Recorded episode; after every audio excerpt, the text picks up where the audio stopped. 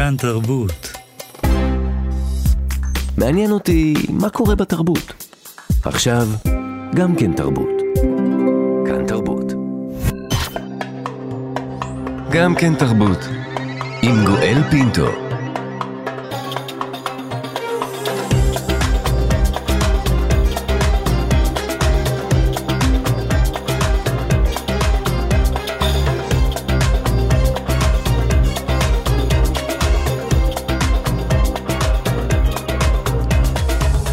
שלום שלום אה, לכולכם, אנחנו כאן, גם כן תרבות, מגזין התרבות של ישראל בשבוע ה-16 למלחמת שבעה באוקטובר. מנסים להשיג נחמה, להתאחד, להרגיש יחד בימים הקשים שעוברים על כולנו. יותר מ-1,400 ישראלים, אזרחים וחיילים נרצחו, 240 נחטפו לעזה, אלפים נפצעו. אנחנו כאן, כאן תרבות. את בוקר אה, יום ראשון אנחנו נפתח עם המשורר הרב אלחנן ניר, הוא יקרא עבורנו את "עכשיו אנחנו צריכים תורה חדשה". עכשיו אנחנו צריכים תורה חדשה. עכשיו, כמו אוויר לנשימה, אנחנו צריכים תורה חדשה. עכשיו, בתוך האוויר שנגמר והצוואר שנמחק, אנחנו צריכים משנה חדשה, וגמרא חדשה, וקבלה חדשה, ועליות נשמה חדשות.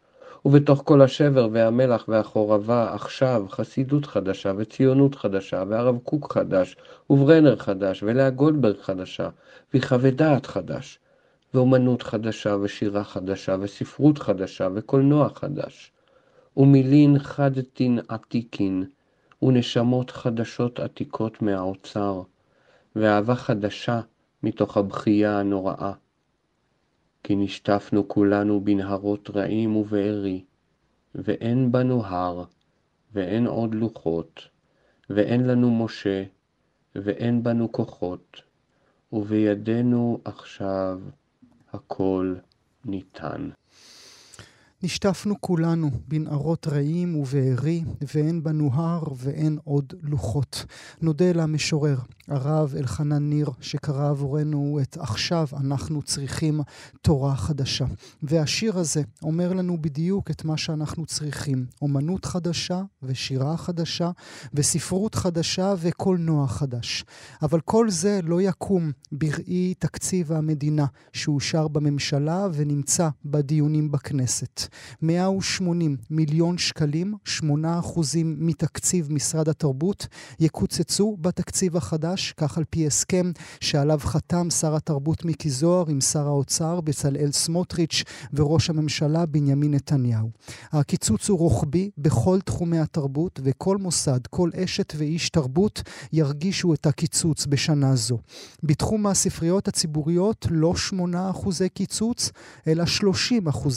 לא ברור ברור מדוע הספרות, הקריאה, המרכזים הקהילתיים שהפכו בית לכל כך הרבה אנשים בחודשי המלחמה סובלים יותר מתחומים אחרים. לא רק זה, לא רק קיצוץ של 30 אחוזים, 25 מיליון שקלים בשנה זו, שנת מלחמה, אלא קיצוץ מעתה והלאה, קבוע לשנים הבאות, שינוי בחוק, לא סתם תקנת שעה. הגזרות עוד ידונו בכנסת, אבל האם יש עוד מה לעשות? לא ברור בכלל. אם שר התרבות נותן לדבר יד ואף מתגאה בהודעה שהוא מפרסם כי הוא נלחם, אז איזה עוד מגן נותר לתרבות בכנסת ישראל?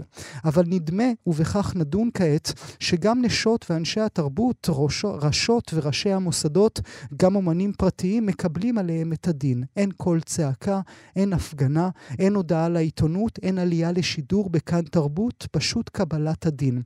ננסה להבין מדוע. נברך לשלום את הפרופסור חביבה פדיה, החוג להיסטוריה של עם ישראל, אוניברסיטת בן גוריון, מרכז אל ישר, יושבת ראש הוועדה לקידום מדעי הרוח בישראל במועצה להשכלה גבוהה. השבוע היא גם נבחרה להיות נציגה של המועצה להשכלה גבוהה במועצת הספרייה הלאומית. הפרופסור פדיה, בוקר טוב לך. בוקר טוב לך. תודה רבה שאת נמצאת איתנו. לצידך כלת פרס יהודה עמיחי, מורה, משוררת, מבקרת, בקול סרלואי. שלום בקול. שלום וברכה. תודה רבה שאת נמצאת איתנו. ושלישי לשולחן החכמים הזה, הפרופסור חיים וייס מהמחלקה לספרות עברית באוניברסיטת בן גוריון, שלום גם לך. שלום רב, בוקר טוב. תודה רבה שאתה נמצא איתנו. הפרופסור פדיה, הרשי לי להתחיל דווקא איתך. את יודעת לנסח לי את התקופה בה אנחנו חיים? את יודעת לנסח מדוע התרבות מקבלת לא רק את השורה האחרונה באוטובוס, אלא אולי אם בכלל מחוץ לאוטובוס? אה, כן, אני אנסה אה, בכמה מילים. אה, קודם כל, אני חושבת שהתרבות איכשהו היא תמיד קצת מדדה מאחור, וזה לא סיפור רק של התקופה הזאת, אלא מה? שמאז השביעי באוקטובר אנחנו באמת נדרשים לחשיבה חדשה. ודברים שבעצם מראש היו מתנדנדים לעיתים לכאן ולשם, וסובלים ראשונים מגזרות ומקיצוצים, וכעת בעצם נדרשת גם לוגיקה חדשה, לא רק תקצוב. כי תקצוב נובע גם בלוגיקה שקשורה להבנת המצב, כלומר, להבנת היום המחר, להבנת היום שאחרי, להבנת היום שעכשיו. ובעצם הלוגיקה הראשונה זה ההבנה שתרבות היא בעצם המדד לחוסן של חברה. וחוסן חברתי אמיתי, לא חוסן אה, כאילו ש... בא ממאמצים אה, מאוסים של משרדי הסברה ומסיסמאות ומפרופגנדה, אלא חוסן אמיתי ומהותי של ציבור ושל חברה הוא נעוץ בתרבות. ובעצם למעשה חברה שלנו, שבעצם מאז השביעי באוקטובר, היא בתוך טראומה מתמשכת, רב-ממדית, הדבר העיקרי שהיא זקוקה לו זה בעצם ל, ל, ליכולת להישען על התרבות ככלי שמאבד, מארגן וגם מבקר. תרבות זה גם ביקורת תרבות, וגם מארגן את המציאות. ופה נקודת החולשה אה, במחשבה, כאילו, ובאי ההבנה, שתרבות היא גם כלי שהוא בעצם מצמיח חוסן, והוא המשאב הראשון גם של עדות, גם של התמודדות. וגם של חיזוק. אז בעצם לפי כל זה היה צריך להיות, היינו צריכים לצפות להגדלת התקציב. לתוספת תקציבית. כן, לגמרי, לגמרי. והתשובה היא למה לא בכל אופן, מי לא מבין את זה? אולי אפילו האומנים עצמם לא מבינים את זה. אנחנו שוחחנו עם כל כך הרבה אומנים בימים האחרונים, אם את מרשה לי קצת מאחורי הקלעים. לא נעים להם, לא נעים להם לדבר תרבות בראי הרוגים, נרצחים, נטבחים ונאנסות. זה נכון, זה קודם כל קשה מאוד, ושנית אני חושבת שיש איזה ממד של דכדוך ממד של דכדוך, אפילו דיכאון, שהוא כאילו משותף במידה זו או אחרת לכולנו כרגע. כי יש איזושהי, היכולת להסתנכרן, לעשות חישוב מסלול מחדש, היא לא דבר קטן, היא קשורה בגודל הטראומה. ויש בוודאי אה, אומנים ש... לכן אני חושבת שאולי הדבר החכם ביותר היה יש אמנים שהלכו להתנדב וירדו לדרומה או, או כל מיני דברים כאלה, או הלכו למלונות, אבל זו לא הנקודה העיקרית. הנקודה העיקרית היא לא רק היכולת של האומנות להתנדב ולתרום ולשעשע. הנקודה העיקרית היא הכוח של האומנות לשקף ולתעד ולהעיד ולנתח ולחזק גם את החוסן בפריפריות, למשל, כמו בספריות הציבוריות. כל הדבר הזה בעצם, כאילו, היו צריכים להיות מקצוענים שמנתחים את, ה, את המצב של החברה הישראלית, ושלפחות יחפשו את הלוגיקה בקיצוץ או, ב, אה, או בתוספות שיינתנו. וכשאין מישהו שמוביל ואומר את זה, אז בעצם גם האומנים כאילו מרגישים איזשהו סוג של מבוכה. Mm. סוג, של, סוג של איזה אילמות כזאת, אה, אה, מה, מה זה בעצם, כאילו אנחנו השמנת, אבל, אבל זה לא. אנחנו לא השמנת, אנחנו בעצם עמוד השדרה של, של החוסן הלאומי, ככה אני אומרת את זה בלי כחל וסרק. נשים אה, נקודה ברשותך, אעבור אלייך בקול. אה, אותה תחושה של מבוכה עליה מדברת הפרופסור פדיה, זו גם התחושה שגם את חשה. אני חשה מבוכה גדולה, גם כי קשה לי לדבר על כסף בזמן מלחמה. שוחחתי על הנושא הזה ככה עם עוד חברות, ואני גם שמחה שפרופסור פדיה גם חשה ככה, כי זאת באמת תחושה שהיא משותפת להמון המון אנשים שעוסקים בתרבות ובאמנות בעת הזו. החוויה הבסיסית שלנו כרגע כחברה מגויסת, ואני אומרת את זה במובן החיובי, מגויסת לעזרה בצרה גדולה שכולנו נמצאים בה. ובמצב הזה אדם ממעט לחשוב על עצמו, אדם מושיט יד לכיס ופשוט פותח את ידו למי שנזקק באותה עת. ובאמת אה, ככה בעקבות הרעיון הזה הבחנתי שאני בעצם שלושה חודשים עובדת בהרבה מקומות כבר כמעט בחינם. Mm. זאת אומרת, אני מתמסרת לצורך, ואני שמה לב שמקור הפרנסה שלי בעצם כבר uh, אה, הוא בעצם סוג של מדלדל בגלל הדבר הזה של ההתמסרות. וזה דבר ככה שהוא קצת דבר והיפוכו, מצד אחד התמסרות ורצון לא למחות על הדבר הזה, בשעה שכולנו באמת נדרשים לצמצום והידוק חגורה, ו, וכל אחד ממש נותן מחלבו ודמו כרגע במציאות הישראלית. מצד שני, נשאלת השאלה, איך החברה הישראלית בעצם תופסת את המקום של האומנות, כמותרות, כשמנת או כלחם וגבינה? זאת שאלה גדולה. וכרגע אה, אנחנו נמצאים במציאות שבה הממשלה הזאת, אבל לא רק היא, גם הממשלות שקדמו לה, מראים לנו כל הזמן שאנחנו המותרות. אנחנו כמו איזה פר, פר, פר, צעיף יוקרה מופרך שקונים אותו פעם באיזה חופשה בפריז, ולא משהו שהוא ממש ממש בסיסי כדי לכונן כאן תודעה, כדי לכונן כאן, לכונן כאן חברה בריאה בישראל.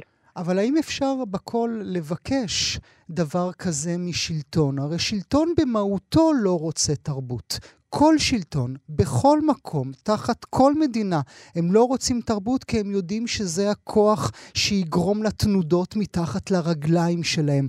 לסמוך עליהם, על שר כזה או על שרה אחרת, זה הדבר האחרון שאפשר לעשות. זה המקום שאומנים צריכים לצאת החוצה ולדרוש את המקום שלהם בתוך הישראליות. אני חושבת שאתה יודע, אחרי שאנחנו חיים בעיקר במאה שנה של אה, היסטוריה מאוד אה, מראה של אה, חיכוכים בין שלטונות ואומנים, אני לא מדברת דווקא על התרבות הישראלית. אני חושבת שהתרבות היא תמיד דבר הרבה הרבה יותר מתוחכם ויצירתי ושובב אה, משלטון. ותרבות זה קצת כמו אוויר, הוא תמיד מוצא דרך להיכנס, כמו אוויר או מים, גם מבחינת החיוניות וגם מבחינת התנועה. ואני בטוחה שנצליח, זאת אומרת, אני כבר נותנת פה איזו מסקנה. אומנים ימשיכו ליצור גם אם יהיו רעבים ללחם, mm. כי הרוח האנושית היא יותר גדולה מכל דבר. האם זה מאיים על השלטון? כן, בוודאי. האם התרבות תישאר בסוף, אפילו אם השלטון יפגע בה אנושות? כן, בוודאי. אבל עדיין, אני שואלת שאלה, אה, לא, לא את השלטונות, אלא את האנשים שמאזינים, את האנשים שזקוקים לתרבות. אני לא קוראת להם צרכני תרבות, כי זה לא מותרות, אלא זה, זה ממש נזקקים לה. באיזה עולם אנחנו רוצים לגדול? באיזה עולם אנחנו רוצים לגדל את הילדים שלנו? מאיפה ניקח ספר כדי לקרוא לילד סיפור לפני השינה, mm-hmm. בבתים שאין להם? זאת שאלה. נדבר עוד מעט ברשותכם על אותם בתים אה, שאין להם, אבל נעבור אליך, פרופסור אה, חיים וייס, כאמור, מהמחלקה כן. לספרות עברית באוניברסיטת בן גוריון. אני פונה אליך כיוון שזה לא רק תקציב התרבות, זה גם תקציב האקדמיה, ובעיקר אה, אותן מחלקות הנוגעות אה, ברוח. זה נדמה שזו המטרה המרכזית של הקיצוץ הזה ושל הממשלה הזאת. זו תפיסה תרבותית. זה נכון, אני קודם כל רוצה להצטרף אה, לדבריהן החכמים של שתי קודמותיי, ו- ולומר, יש פה מגמה, זאת אומרת, הנה קרה דבר. אחרי ששר התרבות והספורט הלך ונלחם בעוז מול אה, משרד האוצר, הקיצוץ בספריות נשאר כשהיה לפני שהוא יצא לאותה מלחמה. אה, משום שאין שום אינטרס שלא לקצץ בספריות. התרבות נתפסת כמותרות, התרבות נתפסת כחוסר נאמנות, התרבות נתפסת כדבר שמפריע לכולנו במאמץ הגדול שאנחנו נמצאים בו, משום שהתרבות, זה כבר נאמר כאן, התרבות בתפקידה העיקרי הוא לא רק לשמח ולבדר, ויש לה תפקיד כזה, התרבות תפקידה בראש ובראשונה היא לעמוד מול תהליכים ולומר זה וזה, אלו הם דברים מסוכנים. כאן התהום מצויה, ואנחנו צריכים להיזהר ממנה. ואנחנו צריכים להציע אלטרנטיבות אחרות. התרבות בראש ובראשונה תפקידה הוא לבקר. כל ממשלה, כל מנגנון, כל מנגנון שלטוני. בוודאי את הממשלה הזו, והממשלה הזו אינה חפצה בביקורת, ואינה חפצה בתרבות, ואינה חפצה במדעי הרוח. ויש כאן שימוש ציני מאוד, מאוד מאוד, במלחמה הנוראה שבה mm-hmm. כולנו לכודים, על מנת להמשיך במגמה שהחלה הרבה לפני המלחמה הזו, וזה קיצוץ ברוח, בין אם הרוח הזו מצויה בין כותלי האוניברסיטה, ובין אם היא מצויה בספריות הציבוריות, שבאמת זה מפעל אדירים, מי, מי מהין לגעת בספריות הציבוריות הללו. Mm-hmm. וזה דבר, זה מהלך אחד שנעשה על ידי שני שרים, אבל המטרה שלהם היא אחת. והיא? והמטרה היא? המטרה היא לקצץ, לקצץ ברוח, ברוח. לקצץ באותם אנשים שעומדים אל מול המציאות ומבקרים אותה, אם זה דרך הספרות, ואם זה דרך המחקר, ואם זה דרך הקולנוע, ואם זה דרך התיאטרון, ואם זה דרך השירה. אה, כן, שמשורר קם ואומר שדרושה לנו יהדות חדשה ותרבות חדשה, זו ביקורת. מהמם. ואת הביקורת הזאת צריך להשמיע, ואנחנו אגב נשמיע אותה. ואני מצטרף לדברי קוד- קודמתי, בכל. אנחנו נשמיע אותה בין אם הממשלה תיתן לנו כסף ובין אם היא לא תיתן לנו Mhm. כסף. ואנחנו נחקור בין אם ייתנו לנו כסף ובין אם לא. השאלה כמה קשה זה יהיה לנו. זה הכל. כאשר אבל אנחנו נעשה את זה. כאשר אנחנו רואים עכשיו, הפרופסור אה, וייס, שאט אט, לא רק מה שראינו בחודשים האחרונים, ששר האוצר אה, דיבר על לימודי הפילוסופיה שאינם איזשהו תהליך אה, כלכלי, חברתי, גם דיבר נגד תלמידי בצלאל שזורקים צבע על הקירות, פתאום אנחנו גם רואים שאנשים כמו חיים באר הופכים לדמונים בחברה הישראלית. זה נכון, זה גם אגב, דרך אגב, אה, מסביר את השתיקה של אומנים, אנשים מפחדים. אנשים מפחדים שכל מילת ביקורת, או כל מילה שהיא לכאורה אה, שלא במקומה, או כל מילה שתיאמר אל מול איזה מין ביחד שלעיתים יש לו, ממש, הוא ממשי ולעיתים הוא מזויף. כל מילה כזאת, האנשים שיגידו אותה, מי שיעז להגיד את זה, מיד יוקע החוצה. ויתפ- ויוגדר כבוגד, כ, כמי שאינו שותף למאמץ הגדול, ואנשים חוששים לפרנסתם, ככה זה עובד. נוצר אז מצב שכל מילת ביקורת נתפסת כחוסר נאמנות.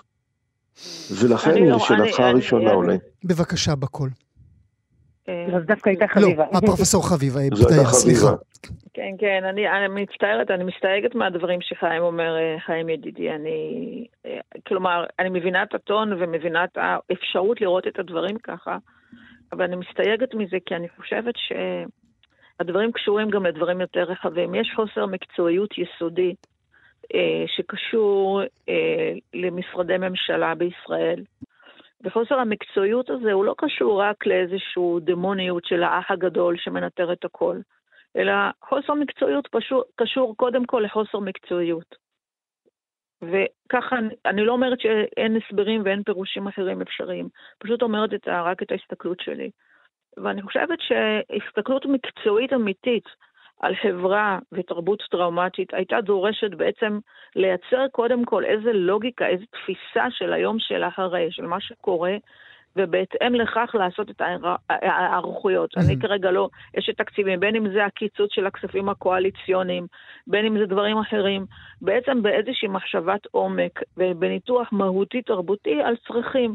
עכשיו, זה שחיים אומר, יהיה לנו את הכוח להגיד, כן, לאומנים הבודדים יהיה כוח כן. להמשיך ולהגיד את מה שהם כן. רוצים. אבל, אבל המסה אלו תרד. האליטות. Mhm. מה, האליטות, Mhm. אבל מה יקרה לאנשים שנמצאים בשדרות ובנתיבות ו- ואנשים שבעצם נמצאים ב- בעוטף או בצפון, כשהספריות הציבוריות עבורם הם בית, הם מהמם, מקום מהמם. שבו כאילו הם לא יכולים, אין להם את האופרה ואת הקאמרי ואת כל הדברים שיש במרכ... במרכז התרבות התל אביבי.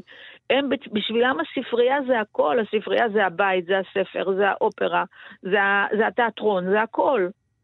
אז אולי... אז כאילו, דו- איך אפשר לפגוע בזה? זאת אומרת, אתה פוגע בחוסן, אתה בעצם לא מגדיר לעצמך מהו החוסן פרופסור, הלאומי. זו, זו השאלה, פרופסור פדיה, דווקא בגלל הניסיון הכל כך רב שלך לאורך כל כך הרבה שנים, עם תפקידים שעשית, עם ידע רב, היית אפילו יושבת ראש המועצה של הספריות הציבוריות. גם שמה הד- סבלתי, גם, כל- אז זה מה שאני מנסה ש... להגיד. לא, אבל מה הם לא מבינים? מה הם לא מבינים? הרי כל הדברים שאת אומרת, הם כאילו אמרת לי כאיש תרבות שהשמש זורחת בבוקר. נכון, מה, מה ברור. הם לא מבינים? אז באמת יש כאן, אה, אנ- אנחנו בעצם נמצאים כבר, זה ברור שאני לא יכולה, מה זה, מי זה הם, כן, מי זה הפוליטיקאים שמנהלים, קודם כל בעצם, לו, לו הייתי ברמה אישית, אני אומרת, התרבות השלטונית בישראל היא לא נכונה. כי התרבות השלטונית בישראל היא כזאת שהיא לא מבוססת על אנשי מקצוע אה, בראש המערכות הקריטיות להתנהלות הישראלית. וזה קיים גם בתחום הביטחון ובכל התחומים, לא שאני כרגע יכולה לבד... אה, החינוך, וזה קיים גם בתחום הבריאות. זאת אומרת, אין תפיסה. אני רגע לא מפנה את הביקורת שלי לאדם מסוים, אבל אין תפיסה מערכתית, מקצועית להתנהלות. עכשיו לגבי התרבות, מה לא מבינים.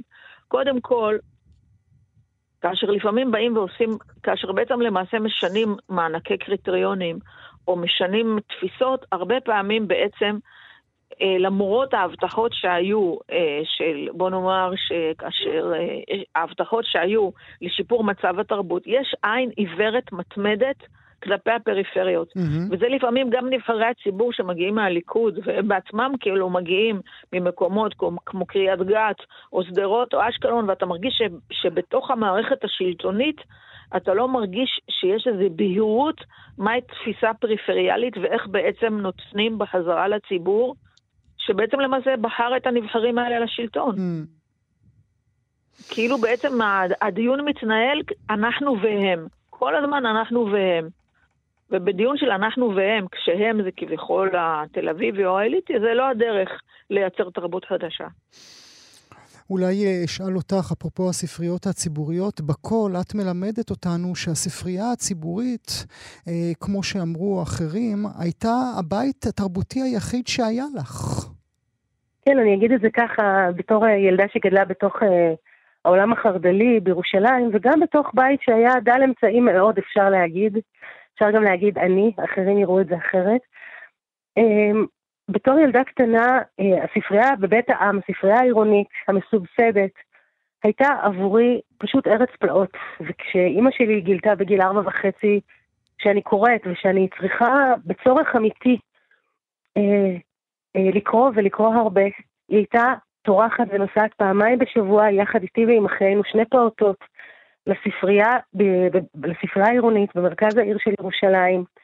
וזה היה כל פעם, לכל נסיעה כזאת הייתה יום חג, היום אני חושבת שזה הלך לאימא שלי אה, לא בקלות, גשם וחורף וקיץ ונסיעות, אה, כמובן בתחבורה ציבורית. אבל שם קראני, קראנו, קראתי וקראנו, ואימא שלי ישבה איתי שעות וקראה לי סיפורים דרך הספרייה, ונחשפתי למאות ספרים שלא הייתה לי שום דרך אחרת להגיע אליהם. אגב, גם לחברות אחרות שלי שהיו מנויות לספרייה יותר קרובה, אבל יותר דלה. ואני רוצה להגיד גם משהו, אני גרה בפריפריה יחסית, אני גרה בעיר בת שמש. הספרייה שבמתנ"ס לידינו היא פשוט מקום מקסים שנמצאים בו דוברי אנגלית וחרדים ועולים מכל הארצות שאפשר לדמיין שיש פה בארץ, וכולם נפגשים בספרייה כדי לקרוא. וקיצוץ בדבר הזה, אגב, הספרניות שעובדות שם הן נשים, באמת שזה גם איזה סוג של אוכלוסייה מוחלשת, זה ככה רבע משרה פה, רבע משרה שם, נשים שמקבלות גרושים על העבודה שלהן והן עושות עבודת קודש, ונשארות עוד המון המון שעות עבור העבודה הנוספת שהן עושות בספרייה. הדבר הזה זה, זה השקעת הון אינטלקטואלי ותרבותי בעתיד של מדינת ישראל. יכול להיות שיש ילדה פה בספרייה בבית שמש, ילדה חרדית או ילדה שהיא בת לעולים מרוסיה או מאתיופיה או מארצות הברית וזה בכלל לא משנה מאיפה.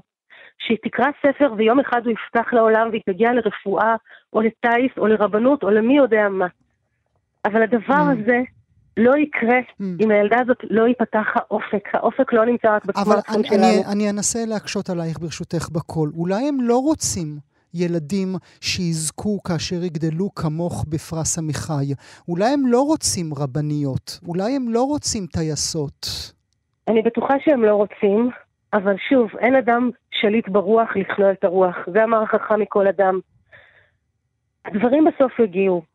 אמ, הממשלה קל לה לקצץ במי שקל לו לשתוק, במי שלא יודע אפילו שמקצצים ממנו.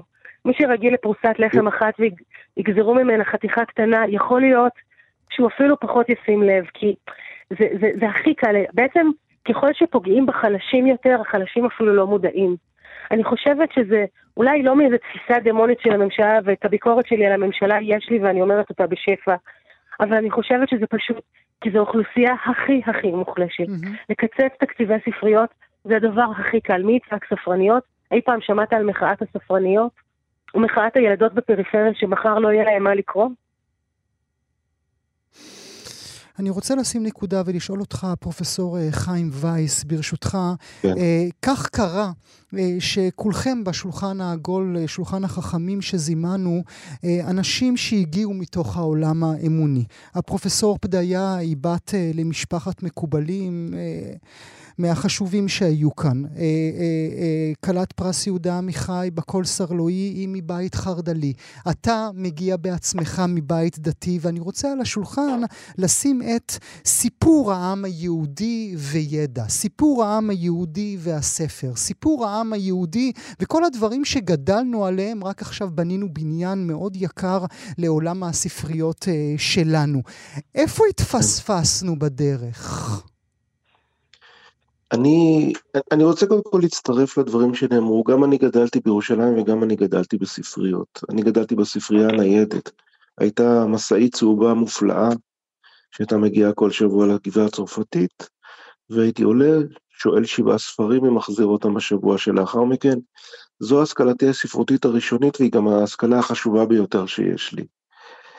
אנחנו, כדי לשים לב לדברים הללו צריכה להיות רגישות. ומעבר לכל הדברים, כאשר קהילה נמצאת יותר ויותר במצב שהיא מגדירה עבור עצמה כמצב חירום, כל השאר נתפס כמותרות. ואנחנו נמצאים במצב חמור מאוד, שבו כל מה שאינו מלחמה כמעט מוגדר כמותרות.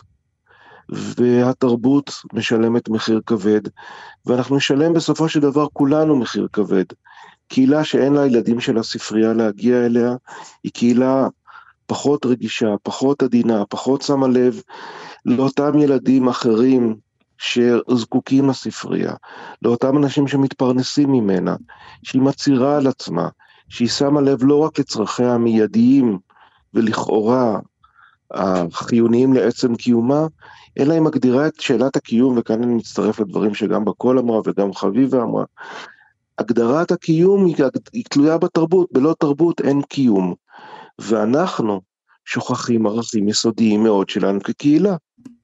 ערכים יסודיים מאוד שלנו כעם, mm-hmm. כעם שלומד, כעם mm-hmm. שקורא, mm-hmm. כעם ששם את ההשכלה כאחד מאמצעי ההתפתחות, הגדילה המרכזיים שלו, לאורך ההיסטוריה כולה, בלי לעשות אידאליזציה גדולה מדי, וכמובן שיש הבדלים וזה לא רק זה וכל מיני דברים כאלה, אבל לוותר על אחד מערכי היסוד שלנו, שהוא ידע והשכלה, וידע הוא תמיד ביקורתי, mm-hmm. והוא תמיד לא נושא חן בעיני השלטון, ואין מה לעשות נגד הדבר הזה. ולוותר על הדבר הזה זה לוותר על מרכיב מאוד מאוד יסודי בזהות שלנו. ואני לא חושב, אני רק אגיד את זה בשורה אחת, אני לא חושב שמדובר פה רק בבעיית מקצועיות. או בבעיה של שאין אנשי מקצוע בצמתים הנכונים. זה בוודאי נכון שאין אנשי מקצוע בצמתים הנכונים, אבל הסיבה שאין אנשי מקצוע בצמתים הללו היא אינה מקרית. הסיבה היא שלא רוצים שיהיו אנשי מקצוע בצמתים הללו, ושלא יהיו שם אנשים שידעו לנתב את הכסף להיכן שהוא צריך להגיע. ואל מול הדבר הזה אנחנו צריכים להתמודד, זו לא טעות וזו לא תקלה, זו מדיניות. היא מדיניות של החלשה ארוכת שנים של מדעי הרוח, ואל מול הדבר הזה אנחנו צריכים לעמוד ולדרוש את הכסף המגיע לנו, ולפעול גם בערוצים אחרים, אין מה לעשות. אולי אה, לסיום השיחה שלנו... לא התכוונתי לומר שזה טעות, רק לתקן, אני לא אמרתי שזה טעות, אמרתי שזה כאילו שבר מערכתי, לא, אני לא רואה בזה טעות. אז אולי בשאלה הזו, בנקודה הזו, אשאל אותך, הפרופסור פדיה, האם ראוי בעינייך שנשים על השולחן את הכספים שכן מועברים למקומות אחרים? כי בשעה שמוותרים או מקצצים 180 מיליון שקלים מהתרבות או ממשרד התרבות, עדיין למה שהם קוראים, או בתקציב קוראים, תרבות יהודית חרדית, מועברים עשרות מיליונים, 98 מיליון שקלים לתרבות יהודית במשרד המשימות הלאומיות. אני לא יודע יודע מה זה משרד המשימות הלאומיות, כן. עוד 170 מיליון שקלים לתרבות חרדית תורנית במשרד החינוך, עוד 15 מיליון שקלים לתרבות חרדית במשרד התרבות. זאת אומרת, כספים יש, רק הם מועברים לכותרת אחרת. אנחנו בתוכנית קודמת שלנו ניסינו לבדוק מהי אותה תרבות יהודית חרדית שאליהם מועברים התקציבים האלה, וההגדרה... ההגדרה, סליחה, מאוד מאוד רחבה, מין תקציבים ליד לאחים כאלה, את יודעת, לא, לא, לא יצירה תרבותית אה, כפי שאנחנו תופסים אותה. אז ראוי שנדבר על זה מול זה, או שאנחנו אה, משחקים את משחק השסע והמלחמות בינינו היהודים? מצד אחד אנחנו באמת, מצד אחד באמת יש לי הסתייגות ממשחקי השסע, אבל אין ספק שהתרבות שהתנהלה פה בשנים האחרונות וערערה את הסטטוס קוו, והייתה תהליך שבו ניסו בעצם ליצור עובדות בשטח על ידי זה שבעצם אה, קידמו פרקטיקות לתוך החוק. זה יצר כרסום מאוד מאוד גדול, ובעצם הוביל, אה, יצר את הנתיב הזה לכספים לתרבות חרדית במשרדי ממשלה, שבאמת חלקם מיותרים לחלוטין. אה, ובוודאי שהם היו צריכים להיות ראשונים על הכוונת בקיצוץ, לפני כל קיצוץ במשרדים שהם מהותיים, והתפקיד שלהם הוא מהותי. וזה בדיוק העניין שניסיתי להגיד, להגיד שאנחנו כבר מתבוססים בשבר של יום האתמול. ובשבר הזה של יום האתמול, ו, וכבר עשורים, ובמיוחד מאז הממשלת, הממשלה החדשה, הממשלה החדשה, אה, על כל זה נפל השביעי באוקטובר, אז בוודאי שאנחנו צריכים מגירעון הכוונה, מגירעון מקצועי, אה, תרבותי, מגירעון של הרוח הלאומית בצורה הכי קשה, לבנות את, ה, לבנות את היום של, את יום המחר. Mm-hmm. ואנחנו, איך, איך נעשה את זה בעצם? ואנחנו כן צריכים לצאת למלחמה על אף הדיכאון. אני כן רוצה לחשוב שאחת הסיבות שאנשים שותקים היא לא רק בגלל חרדה או נמיכות רוח, או בוודאי שיש תחושה שיש ערכים שהם ערכים כרגע יותר חשובים, אבל אין ערך יותר חשוב מאשר החוסן של חברה שחייבת להשתקם. והתרבות היא נמצאת, התרבות וההשכלה, גם ההשכלה הגבוהה, בעצם ההשכלה הגבוהה, למי זה מיועד? זה אנשים שיחזרו מהמילואים, mm-hmm, סטודנטים, mm-hmm. שכרגע אנחנו מתמודדים עם צורך גם בתחום ההשכלה הגבוהה לנסח את דברים מחדש, ולנסח יעדים מחדש. Mm-hmm. אלה דברים שהולכים ביחד. אז, אז כאן בעצם יש לנו את היעד לפתוח פה, ואני מברכת אותך על זה שאתה כאילו באמת שם את זה על השולחן, ובעצם אה, מעודד את החשיבות. אבל אם תסתכל על זה באופן רוחבי, אנשים בקושי יוצאים להפגנות, ורק אה, אתמול היינו עדים לעליית מדרגה במאבק על כן. החטופים. יש איזו שפיפות רוח ציבורית. בכל אשאל אותך את אה, שאלת התקציבים לעולם החרדי. אה, אה, את בוודאי הראשונה שתגיד שצריך לתקצב את הספרות החרדית, שאנחנו פחות מכירות ומכירים, את השירה החרדית הנהדרת, גם באומנות פלסטית אנחנו רואים יותר ויותר צעדים בכיוון הזה. אבל כשאת שומעת את כל המיליונים או עשרות המיליונים שמועברים למה שהם קוראים תרבות יהודית חרדית, את מרגישה עם זה בנוח? אני רוצה, אני רוצה להבחין פה בין שני דברים. בין אומנות שכרגע היא בתהליך של פיצוץ אטומי בחברה החרדית, וזה דבר שצריך להגיד אותו, כיוון שרוב המערכת התרבותית הישראלית אינה מודעת לכך. מודעים כרגע קצת לשירה, אבל יש קולנוע חרדי, ויש ספרות, ויש אומנות, יש גלריות חרדיות, דברים פשוט יוצאים מגדר הרגיל שנעשים שם. אפילו היוצרים שם לא מודעים לכמה שהם מהפכנים ואיזה דברים נפלאים הם עושים.